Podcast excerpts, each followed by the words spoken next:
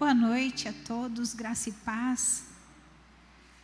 Maravilha podermos estar mais uma vez desfrutando da presença do Senhor, no lugar que Ele tem nos reunido, né? Como é gostoso. Eu me alegro toda vez que vejo cada um de vocês chegando. Fico realmente muito feliz, gosto de recebê-los. Sofro muito por conta do Covid, mas eu, eu já não respeito mais tanto assim, né? Afinal de contas, a gente já está todo mundo vacinado, não estou incentivando ninguém a relaxar de jeito nenhum, é para todo mundo tomar cuidado. Mas quanto a mim, então eu também tomo cuidado. Né, Lide? Amém. Queridos, nesta noite tão especial, eu gostaria de ministrar ao seu coração uma palavra é, que vai te ensinar ou vai te relembrar. A maioria de nós já ouviu, já sabe, já cantou de repente algo com essa mensagem, mas nesta noite não é para você estar aqui alheio, é, desatento, né? É para você estar aqui atento, com a sua mente cativa em Cristo. Você não pode e não deve se desconcentrar. Você precisa entender que a palavra é para você que veio, é para você que foi trazido aqui pelo Espírito Santo. Às vezes a gente acha que foi só uma disposição do seu coração, mas não foi. Na verdade, quem primeiro te chamou foi Deus. Você disse sim. Então você veio. Então ele trouxe você, ele convidou você. Amém, pessoal? Podemos combinar assim? Todo mundo atento? Amém. Glória a Deus. Então, queria que você fechasse os seus olhos. Nós já adoramos a Deus, já oramos, já entregamos as nossas ofertas. Nós já fomos tão ministrados no decorrer de, de todo este louvor que consolida a nossa fé. Mas agora nós queremos orar, declarando a Deus que o nosso coração é dele, que a nossa mente é dele, que nós aceitamos a Sua palavra, que nós recebemos a Sua palavra e não queremos desperdiçar. Pai, no nome de Jesus, por favor, nesta noite nós nos colocamos diante de Ti, da Tua presença, com o nosso coração aberto para receber a Tua palavra, como solo a receber uma semente. Nós queremos que seja semente para a nossa vida, para o nosso dia, que venha fortalecer a nossa caminhada, que venha nos deixar de prontidão, preparados, ó Deus, para, para o dia de amanhã. O Senhor sabe por quê nos trouxe aqui para ouvir a palavra desta noite. O Senhor sabe o que vai acontecer amanhã e no decorrer desta semana. E o Senhor sabe que nós precisávamos estar aqui. Muito obrigada, Deus. Muito obrigada. Amém. Amém. Glória a Deus.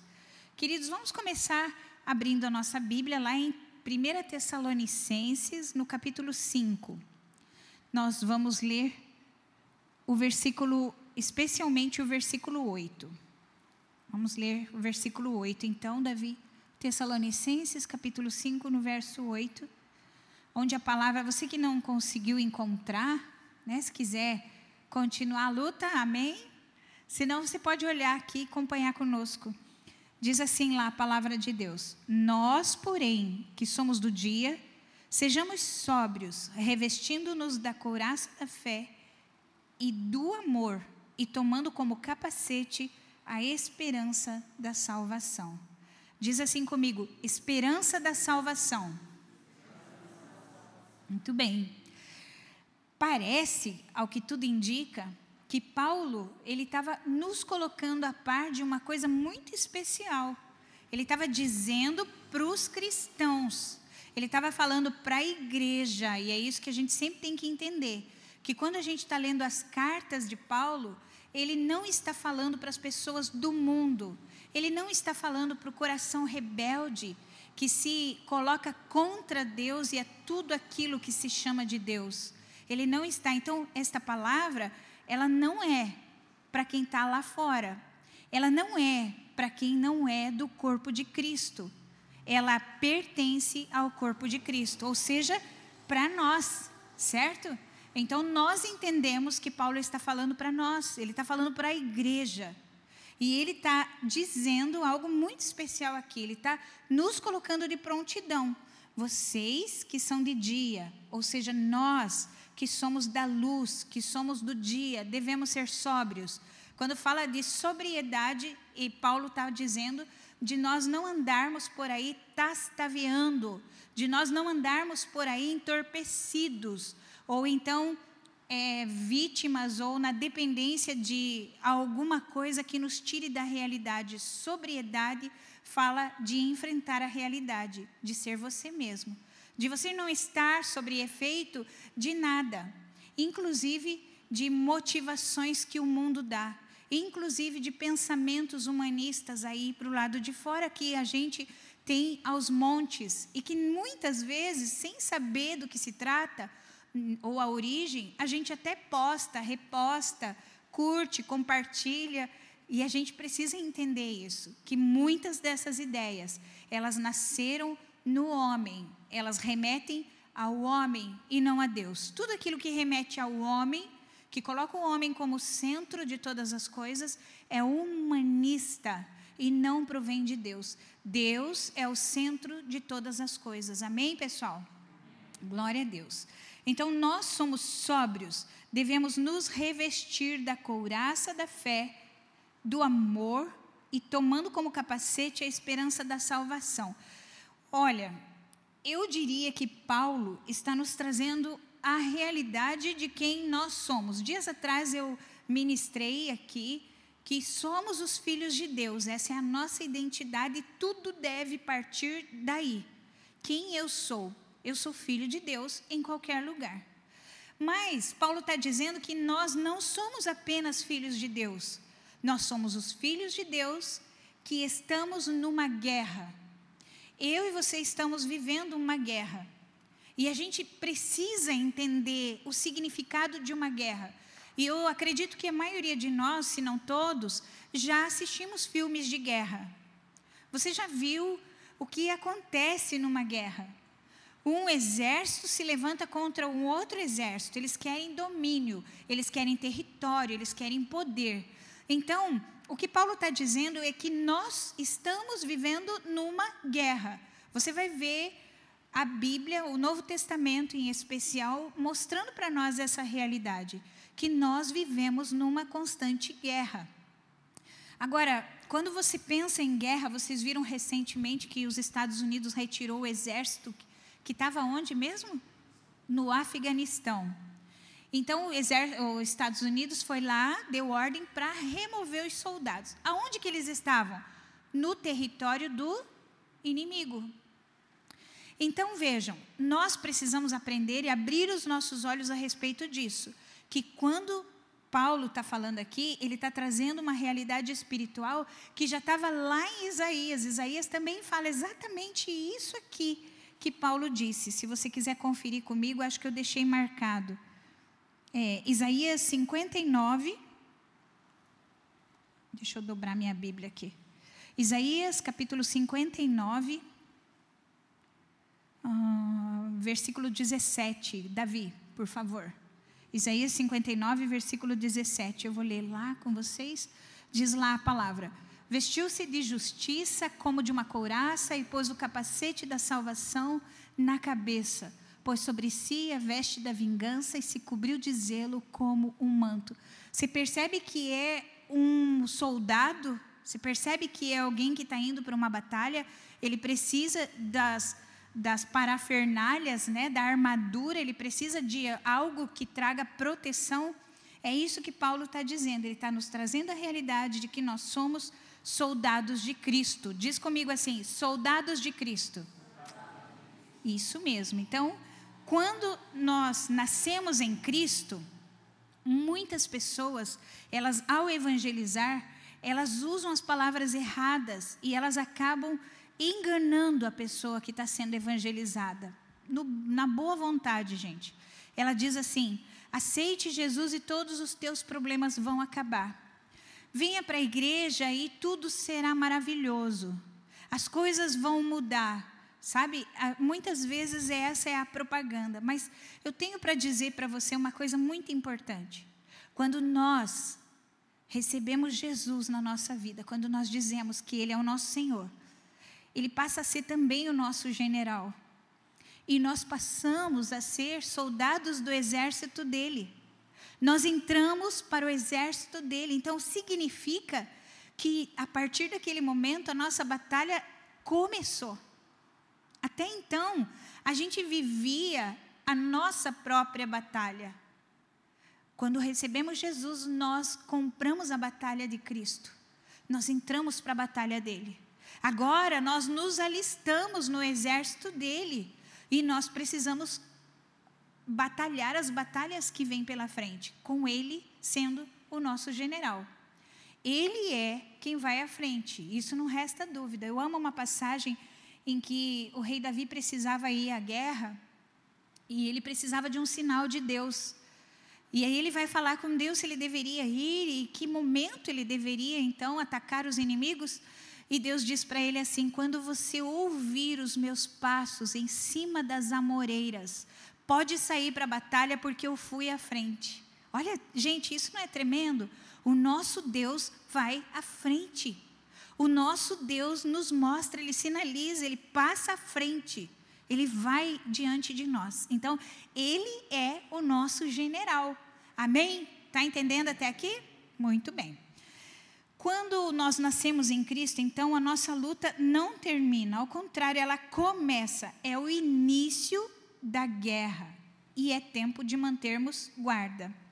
Quem aqui serviu ao exército? Os, os homens, né? O tio Black lá e o Léo só? Tudo os outros foram dispensados? Tudo bem. Hã? Ah, é, a maioria, acho que todo mundo trabalhava então, né? Pois bem, o Léo e o Black, defensores do universo, eles serviram ao exército aqui no Brasil. Eles foram para dentro de um, uma academia, para dentro de um, como é que chama o negócio lá? De um quartel. E eles foram então treinados, passaram por muitas coisas. O Léo conta as histórias, a gente quase morre, né, de ouvir as histórias. Né, Léo? Então, eles ficaram aqui dentro do Brasil. Eles estavam sendo treinados aqui para uma possível guerra. Quando a gente entra no exército de Jesus, não é nada disso, gente. A gente já está dentro do, ter do território do inimigo. Me afoguei. Nós já estamos dentro do território do inimigo a Bíblia fala, Jesus diz que o mundo jaz do maligno, ou seja, já tem dono esse mundo, entendeu? Ele foi caído, ele está quebrado, ele foi corrompido, ele está estragado. Esse lugar, essa terra, não é a nossa pátria. A nossa pátria é celestial e ela vai descer do céu. Ela vai tomar o seu espaço, o seu lugar aqui na terra. Essa é a nossa pátria, mas a nossa pátria não é aqui. E a gente, muitas vezes, está vivendo a nossa vida como se a nossa pátria fosse aqui. É a mesma coisa que soldados americanos lá no Afeganistão, comprando terreno, construindo casa, casando-se, desfrutando as, as coisas, e, enquanto a guerra está correndo solto. A gente precisa abrir os nossos olhos a respeito do mundo em que nós vivemos. Esse mundo está perdido, está derrotado, está destruído, ele é caído. Não tem recuperação, gente. A palavra de Deus diz que tem que fazer tudo novo novos céus e nova terra. Isso quer dizer algo para nós, sabe? Que a gente precisa acordar e entender que não basta ser soldado. Soldado no Brasil Beleza, não tem guerra. Nós somos soldados de Cristo e nós estamos no território do inimigo, nós estamos na pátria do inimigo. Nós não somos soldados dentro do quartel, nós estamos num campo de guerra. Isso é muito sério. Nós estamos na casa do inimigo. Esta não é a nossa casa, não é a nossa pátria, não é a nossa terra, de jeito nenhum. Nós não podemos viver aqui como se fosse nossa casa. Não dá para a gente fixar residência aqui, entendeu? Não dá para você gastar os dias que te restam cuidando das coisas desta terra. Você foi alistado num quartel, você tem uma batalha, você tem uma guerra. Soldados em guerra, eles não ficam fazendo tour pela nação por onde eles estão a, guerrear. Eles vivem do campo de batalha para as trincheiras. Nesse meio tempo, eles socorrem os feridos, eles arrastam os feridos para os lugares seguros, eles cuidam, eles reabilitam os feridos. É isso que soldado faz. Ele está ou no campo de batalha correndo perigo, ou ele está nas trincheiras se protegendo, ele, e entre esse meio tempo, ele está arrastando com ele os feridos. Ele não quer que o inimigo tome nenhum, ele está protegendo todas as pessoas. Você está me entendendo? Está acompanhando a ideia? É bem importante, porque isso está falando de você, está falando de mim, não está falando de quem está do seu lado, está falando de você e está falando de mim. Soldado em guerra, então, ele precisa trabalhar, ele está batalhando, ele está vigilante. Então, aqui, durante o tempo que nós temos, nós somos soldados de Cristo. Não podemos sair por aí sem uma armadura. Você viu que no exército, os soldados eles são treinados para usar exatamente a, a, a, seu equipamento de proteção, que é a armadura. Quando Paulo fala nesse texto, né, tão especial, ele dizendo ali que nós devemos nos revestir da coraça da fé. Ele está falando coraça, capacete, e depois em Efésios capítulo 6, eu vou ler mais para o final com vocês. Ele fala de uma armadura completa, que protege todas as partes do corpo. E ele está baseando a ideia dele numa couraça de um soldado romano. Por quê? Porque todos esses povos, todas as igrejas que estavam recebendo as cartas, em especial a igreja de Éfeso e Tessalônica, é, eles sabiam como era uma armadura de um soldado romano. Então, se eu falo para você couraça, não é a nossa linguagem, entende? Muitas vezes a gente deixa passar porque a gente não compreende, não é a nossa cultura. Nós vimos nos filmes, né, alguma coisa, mas eles sabiam na realidade. Quando Paulo dizia couraça, eles sabiam exatamente do que se tratava. Era uma proteção para o abdômen, né? É, era isso, né? Couraça da justiça, isso aí. Cinturão era o que mantinha a sua vestimenta alinhada, era onde ele descansava a sua espada. O cinturão protegia também as regiões aqui dos lombos então, era muito importante para eles entenderem o que isso significava. O capacete que ninguém, nenhum soldado romano andava sem, a menos que ele estivesse prestando reverência, ele tirava o seu capacete. A sua espada, que era a única, é, de todo o equipamento, único que é de ataque, todo o resto é de defesa, né, é de proteção. Então ele fala também dos soldados, do, dos, das sandálias que protegiam não só os pés, mas também toda a parte da perna. É, e, e por aí vai. Então, quero que você entenda que Paulo estava falando não era de um misticismo. Né? Muitas pessoas dizem, agora eu estou vendo o capacete na tua cabeça, e vai mexendo com as emoções das pessoas. Paulo não queria isso. O que Paulo queria é que a gente entendesse qual é a nossa segurança, qual é a nossa garantia, o que é que nós podemos sim tomar posse e com isso podemos ir para a batalha? Nós não podemos viver por aí como soldados sem armadura, porque seremos vítimas fatais, certas. É certo que vamos morrer. E é por isso que a gente vê tanta gente caída. A gente vê tantos caindo à nossa direita e caindo à nossa esquerda, tantas pessoas que não conseguem se manter no caminho, tantas pessoas que se voltam como se jamais tivessem entrado no reino de Deus num dia.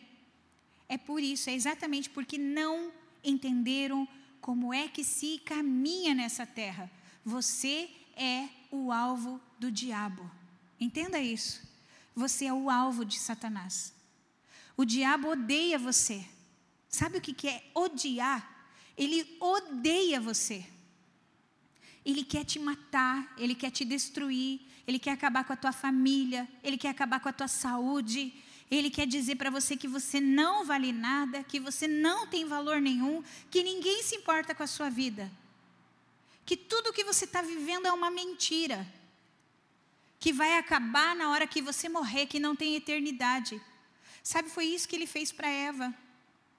Ele trouxe dúvida para Eva. Eva via Deus, Eva conhecia Deus. Deus ia no jardim todos os dias. E todos os dias ela falava com Deus. E quando Satanás disse para ela que ela poderia ser igual a Deus e que Deus estava escondendo algo bom dela, ela acreditou. Ela não estava usando a, a armadura do Senhor. Tinha alguma coisa faltando. E eu quero que você preste muita atenção nisso. Porque pode ser o motivo da sua queda. Abre sua Bíblia comigo em Efésios capítulo 6. Efésios capítulo 6, versículo 10. Vamos ler até o versículo 17. E preste bastante atenção como Paulo enfatiza. Paulo, mais uma vez, né? esses dias o Mateus pregou falando a respeito desse Paulo e do quão importante ele é para o cristianismo, para a implantação do cristianismo, daquilo que Jesus veio fundar. Né? Ele é simplesmente o maior teólogo que a igreja já teve. Ele foi preparado para ser um grande fariseu, ou seja, dominar a lei. Ele foi preparado para ensinar. E por isso Jesus chega para ele e escolhe ele, porque ele seria a melhor pessoa para implantar igrejas. Por isso ele tem essas 13 cartas. O ministério de Paulo, pelo tempo que ele percorreu a terra, foi incrível, maravilhoso. E a gente pode dizer que foi o, grande pulverizador do evangelho é Paulo. Então, o ensinamento dele precisa ser real para nós hoje, porque a palavra é a mesma, ela é imutável. Ela vale ontem, ela vale hoje e ela continua valendo amanhã, porque é a palavra de Deus.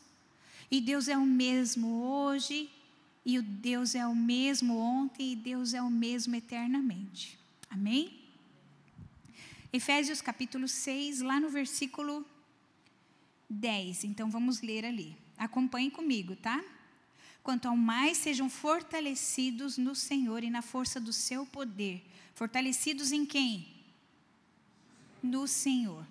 Vistam-se com toda a armadura de Deus para poderem ficar firmes contra as ciladas do diabo. Ciladas do diabo, abre seus olhos. O diabo coloca ciladas. Quando nós estamos nos sentindo bem, por cima, quando a gente acha que não tem perigo nenhum, o diabo coloca uma cilada. E se você não estiver firme no Senhor, você vai cair. Porque o que te mantém de pé não é seu jeitinho bonitinho de andar. O que te mantém de pé não é seus lindos olhos castanhos, azuis ou verdes. Não, não. O que mantém você de pé é estar no Senhor. É isso que Paulo diz ali. Olha que tremendo. Quanto mais sejam fortalecidos no Senhor e na força do seu poder. Vistam-se com toda a armadura de Deus para poderem ficar firmes contra as ciladas do diabo porque a nossa luta não é contra sangue e a carne, mas contra os principados e potestades, contra os dominadores deste mundo tenebroso, contra as forças espirituais do mal nas regiões celestiais. Aonde que eles operam? Nas regiões celestiais.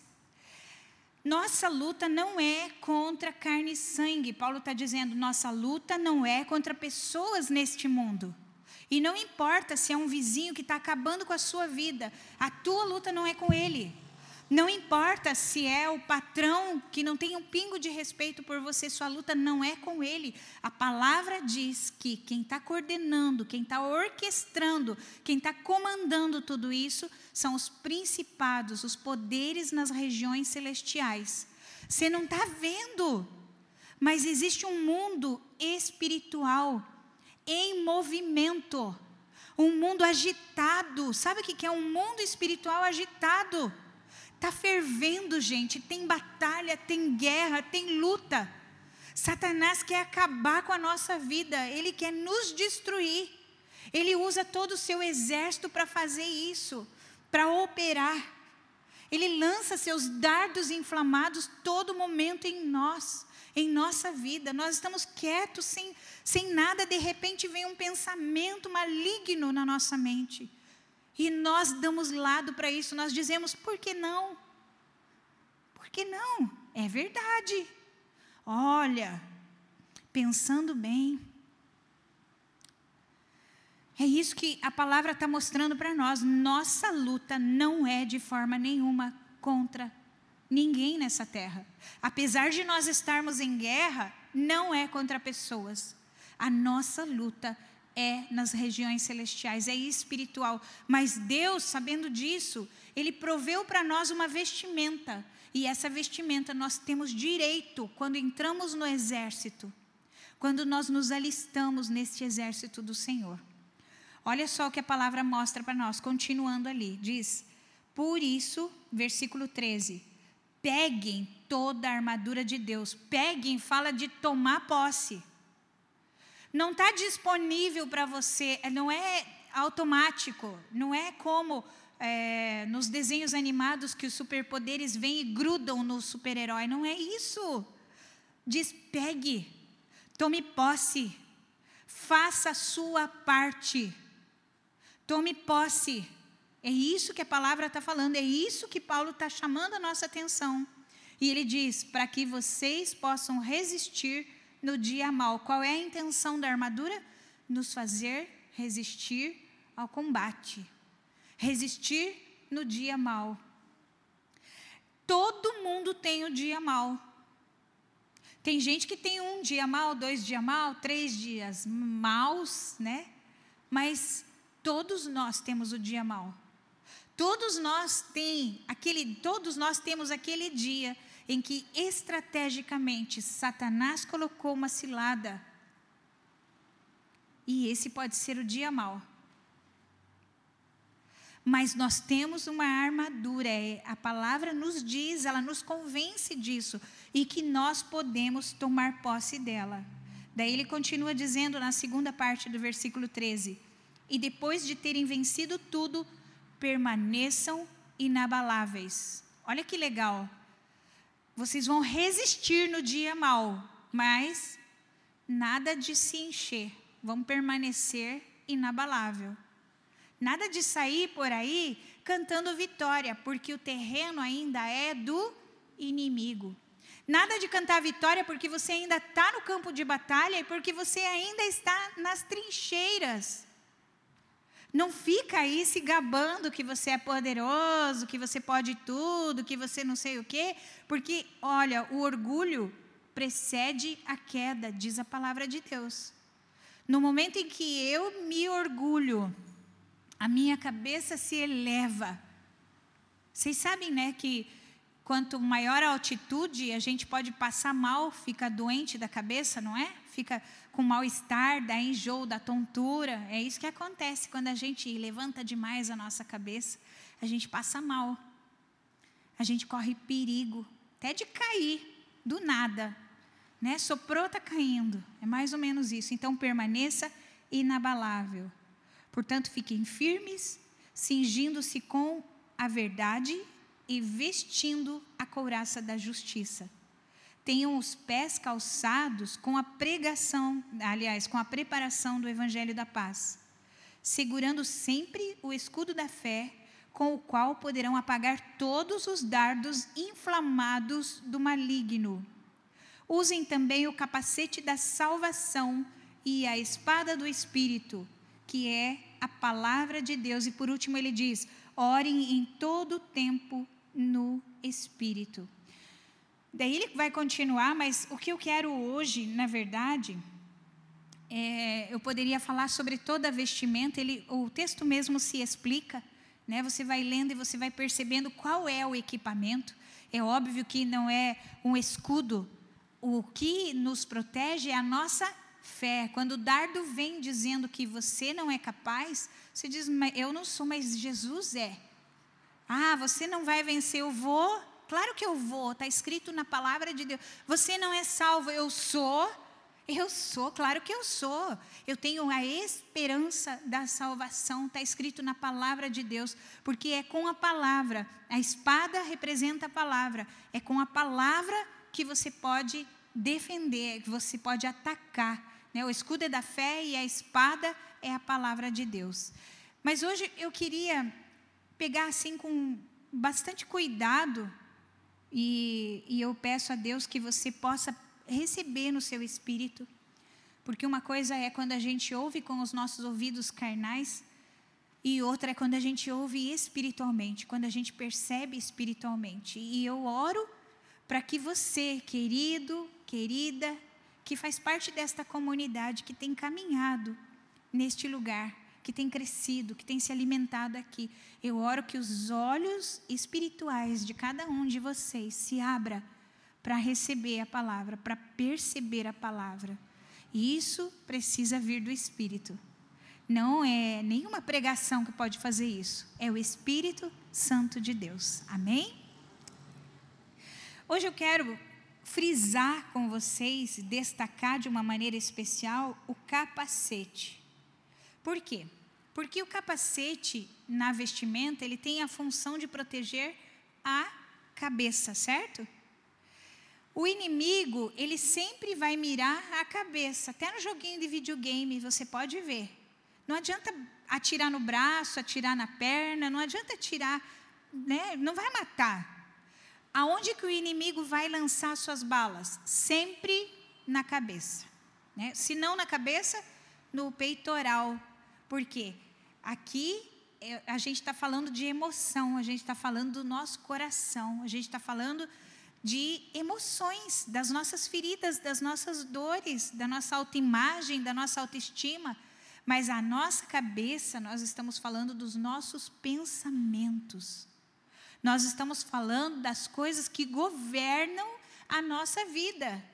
Porque, embora a gente muitas vezes é movido por sentimento, o nosso cérebro precisa funcionar primeiro.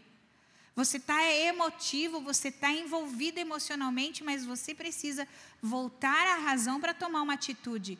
E é por isso que o inimigo mira a sua cabeça. Você sabia disso? O inimigo mira a sua cabeça. Ele não está brincando, gente. Ele não está brincando. Ele está falando muito sério. Ele está nessa batalha com o objetivo de vencer, de ganhar. E ele tem derrubado muitos valentes. Ele tem derrubado muitos soldados. Muitos soldados estão desatentos. Tiraram o seu capacete um pouquinho para descansar e foram feridos. Tiraram o seu capacete para vibrar, para festejar e foram feridos. O capacete ele protege quando nós crescemos. Sabe quando a gente estava lá na ruína? Muitas vezes a gente usava o capacete. Porque o capacete está falando de salvação, está falando de esperança na salvação. Mas eu vou ser salvo. Isso que importa. Você está na ruína, mas você está feliz porque você, você tem a salvação em Cristo Jesus. Então está tudo bem. Aí você cresce. E aí você vai festejar, você tira o capacete da salvação. E você começa a viver sem a salvação.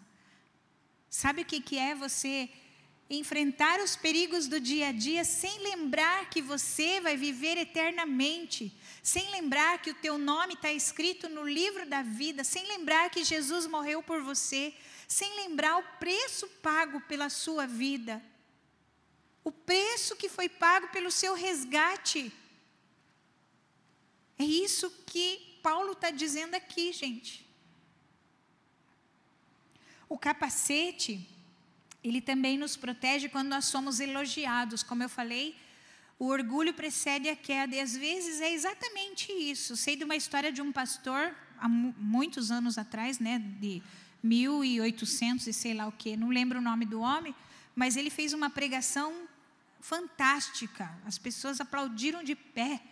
E aí ele desceu, é o Spurgeon, ele desceu e uma outra pessoa muito conceituada, acho que era o pastor até da igreja, veio e disse: Meu Deus, que palavra maravilhosa que você trouxe. Demais a sua palavra. E ele disse: Eu já sabia disso. Porque o diabo me falou na hora que eu terminei de pregar. Por quê? Porque o diabo estava tentando ele no elogio. No elogio. Estava armando uma cilada para ele no elogio, para que ele ficasse todo cheio e então caísse por isso. Então, quando nós somos elogiados, ou quando a gente faz coisas boas mesmo, nós temos o nosso valor? Sim. Nós merecemos o reconhecimento? Sim. Mas tudo nós devemos ao Senhor. Se nós estamos de pé, queridos, é pelo Senhor. É pela graça dele, não a nossa.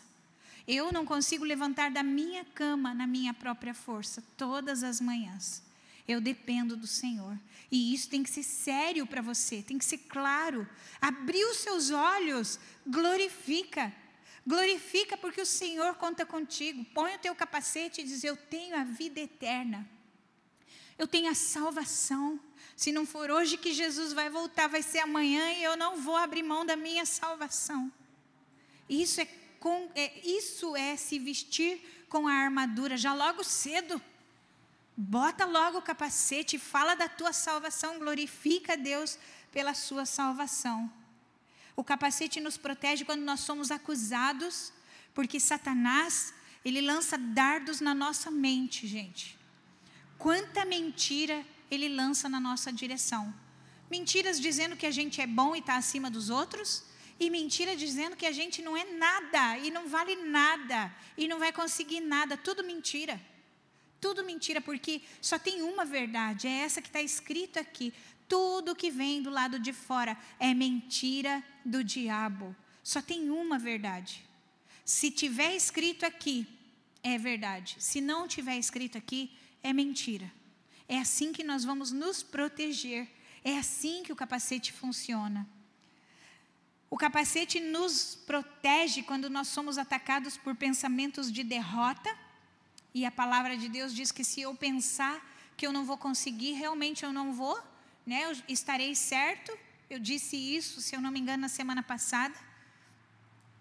Se eu disser que vou conseguir, ou se eu disser que não vou conseguir, eu estarei certo do mesmo jeito. Porque eu preciso tomar posse daquele passo. Eu vou vencer. O Senhor é comigo. Eu vou vencer. Então o capacete me protege das derrotas. O capacete me protege quando eu sou assediado por pensamentos de arrogância. Quando eu quero me colocar superior. Quando eu quero atrair isso para mim. Quando eu quero os elogios para mim. Se, quando Deus olha para mim e para você, Ele vê Jesus em primeiro lugar, que todas as pessoas neste mundo ao olharem para mim e para você, vejam Jesus em primeiro lugar.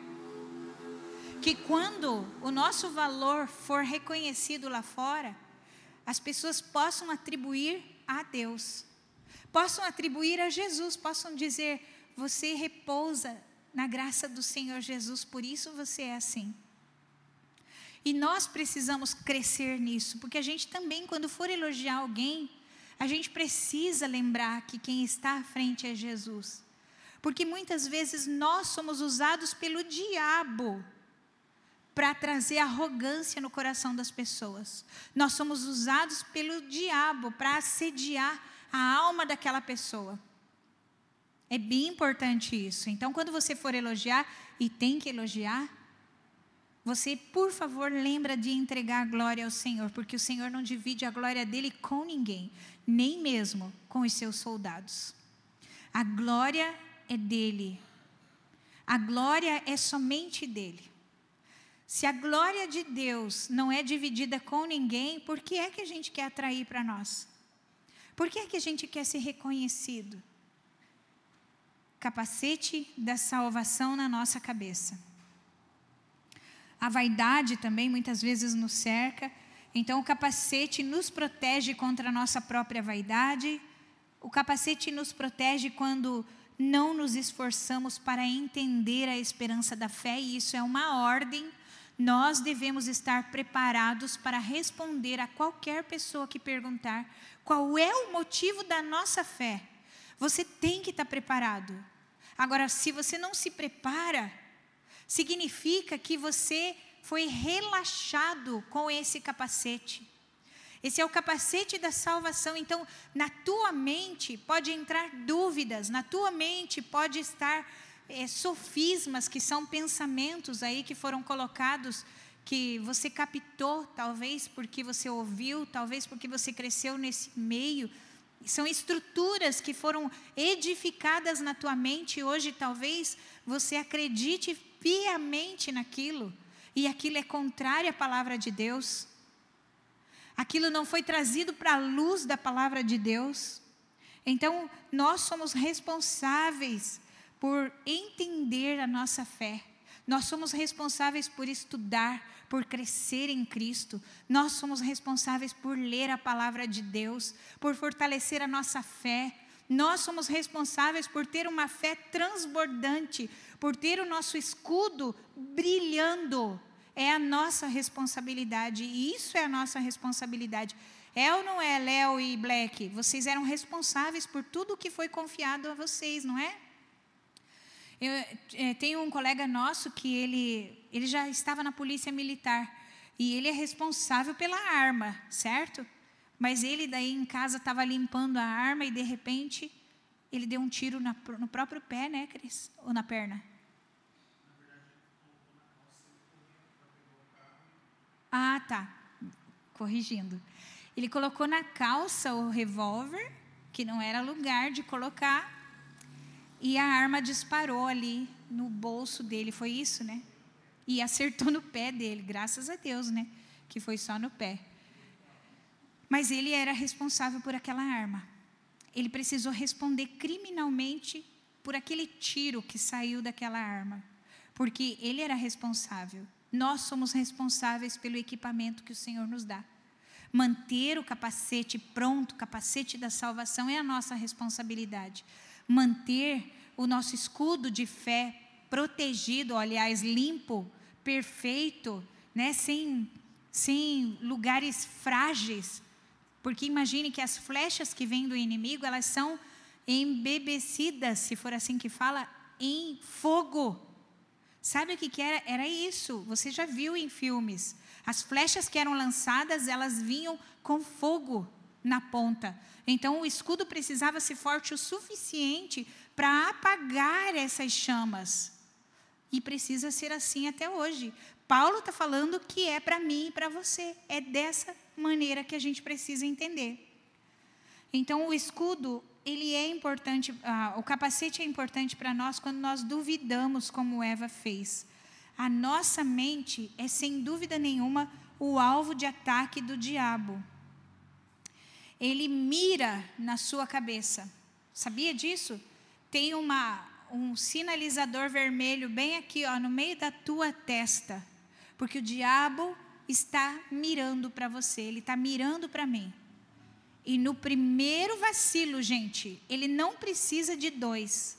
No primeiro, ele vai meter bala na nossa cabeça.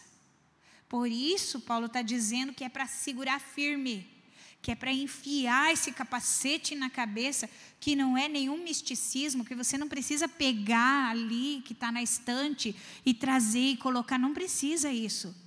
Você precisa é declarar, está aqui na minha cabeça, está na minha mente, nos meus pensamentos. A hora que vier a bala, vai bater na salvação, vai bater na verdade de que eu sou salvo, de que Jesus vai voltar que Ele não me deixou aqui sozinho no campo de batalha. Ele vai à frente, Ele caminha diante de mim, Ele é o meu general. Eu não corro perigo aqui. É assim que a gente se defende, queridos. A nossa mente é o alvo dele, ele quer nos abater. Suas balas são lançadas em nossa mente. E sabe de uma coisa? Nós, como pastores, muitas vezes gostaríamos de tirar nossas ovelhinhas da rota da bala. A gente fica pensando, meu Deus, como é que eu tiro do caminho da bala ele? Tem bala de todo lado, como é que eu protejo? Como é que eu faço para. Ai, eu preciso proteger. A gente vive numa angústia. Porque a gente não quer que as balas peguem em vocês. A gente também está se defendendo. A gente também tem que tomar posse dessa vestimenta, a gente também enfia com bastante força esse capacete da salvação até dentro da nossa casa, nas pequenas coisas, nas coisas do dia a dia. Está ali o capacete pronto na nossa cabeça, eu sou salvo.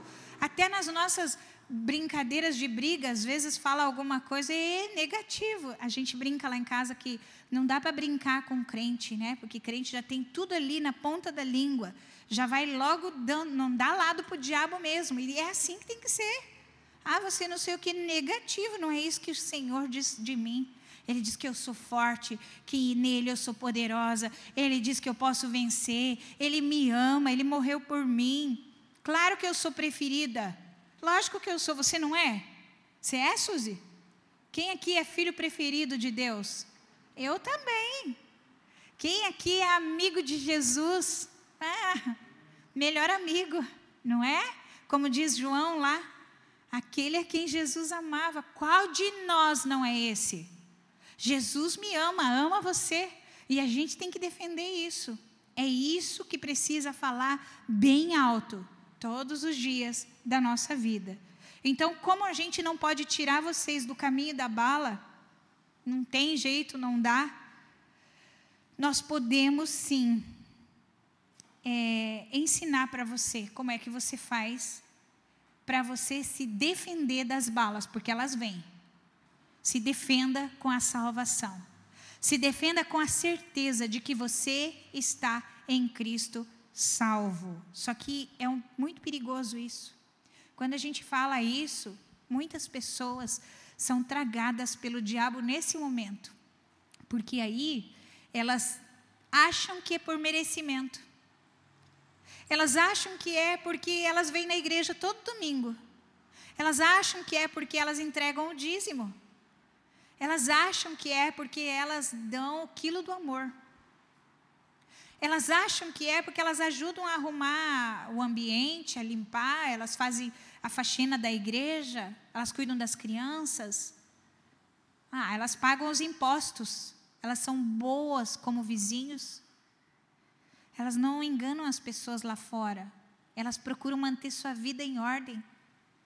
E elas vão se enganando, porque a salvação não está nisso.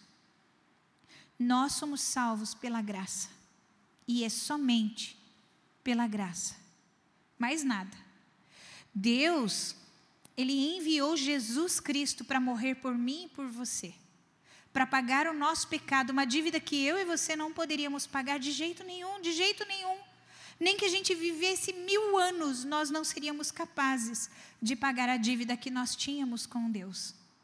Mas Jesus morreu por nós e Ele pagou o preço impagável. Ele pagou.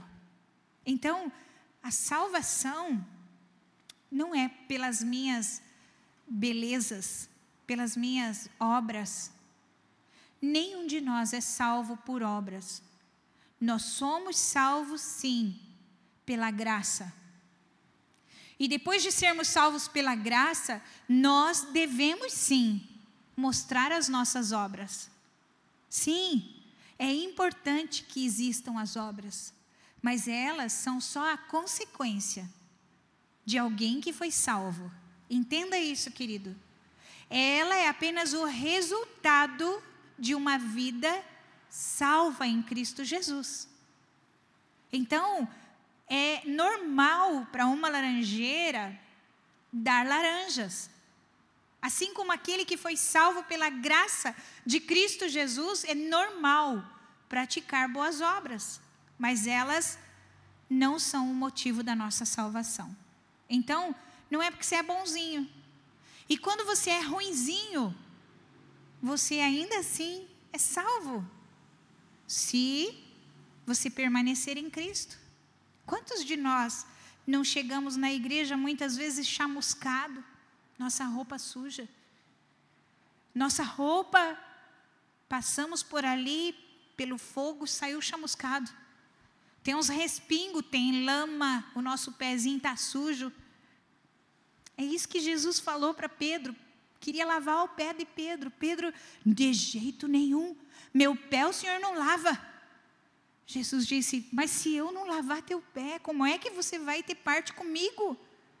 Ah, peraí. Então faz o favor, lava tudo e vai tirando a roupa para lavar tudo. E Jesus diz: Não, você já está limpo. Eu só preciso a manutenção. Vamos limpar os pezinhos?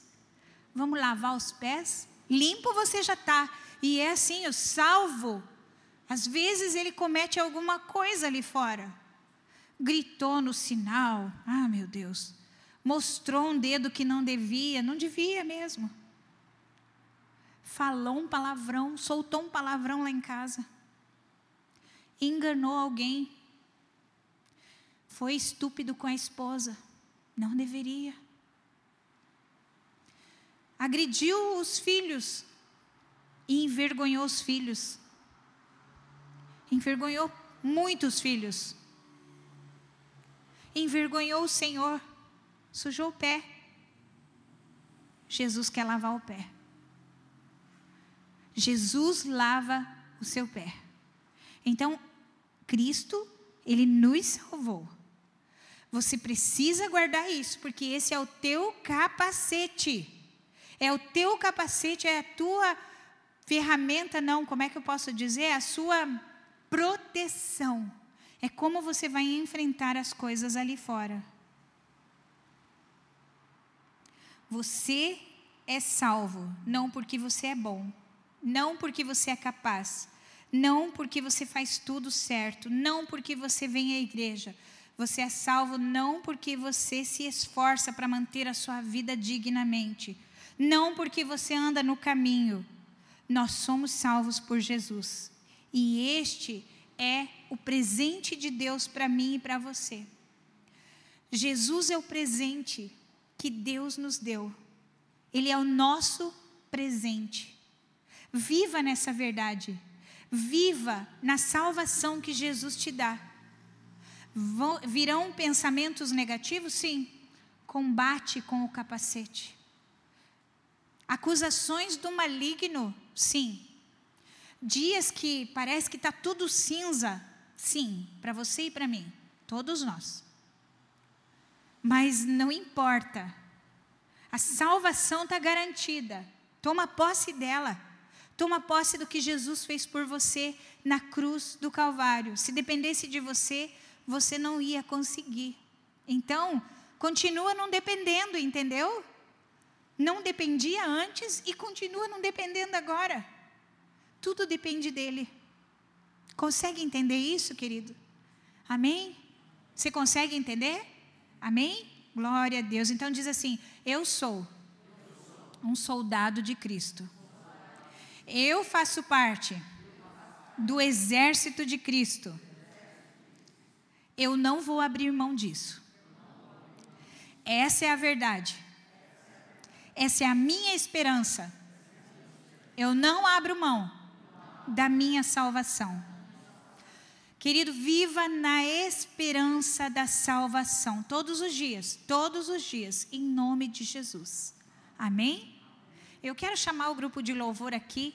A gente vai cantar agora uma canção e eu quero convidar todos vocês para ficarem de pé. E a gente vai fazer bem bonito, porque nós somos um exército, certo? Nós fazemos parte do exército de Cristo.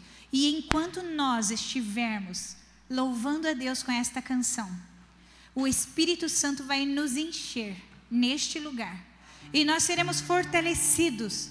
Nós seremos fortalecidos para a batalha que está logo ali fora. Aqui está tudo garantido. Nós estamos na trincheira. Está guardado, está protegido. Mas quando você sair ali para o lado de fora, você entrou no campo de batalha. E lá é o lugar de não vacilar, de não dormir, você não pode ficar um dia sem a sua armadura, nem um só dia sem o capacete da salvação, em nome de Jesus.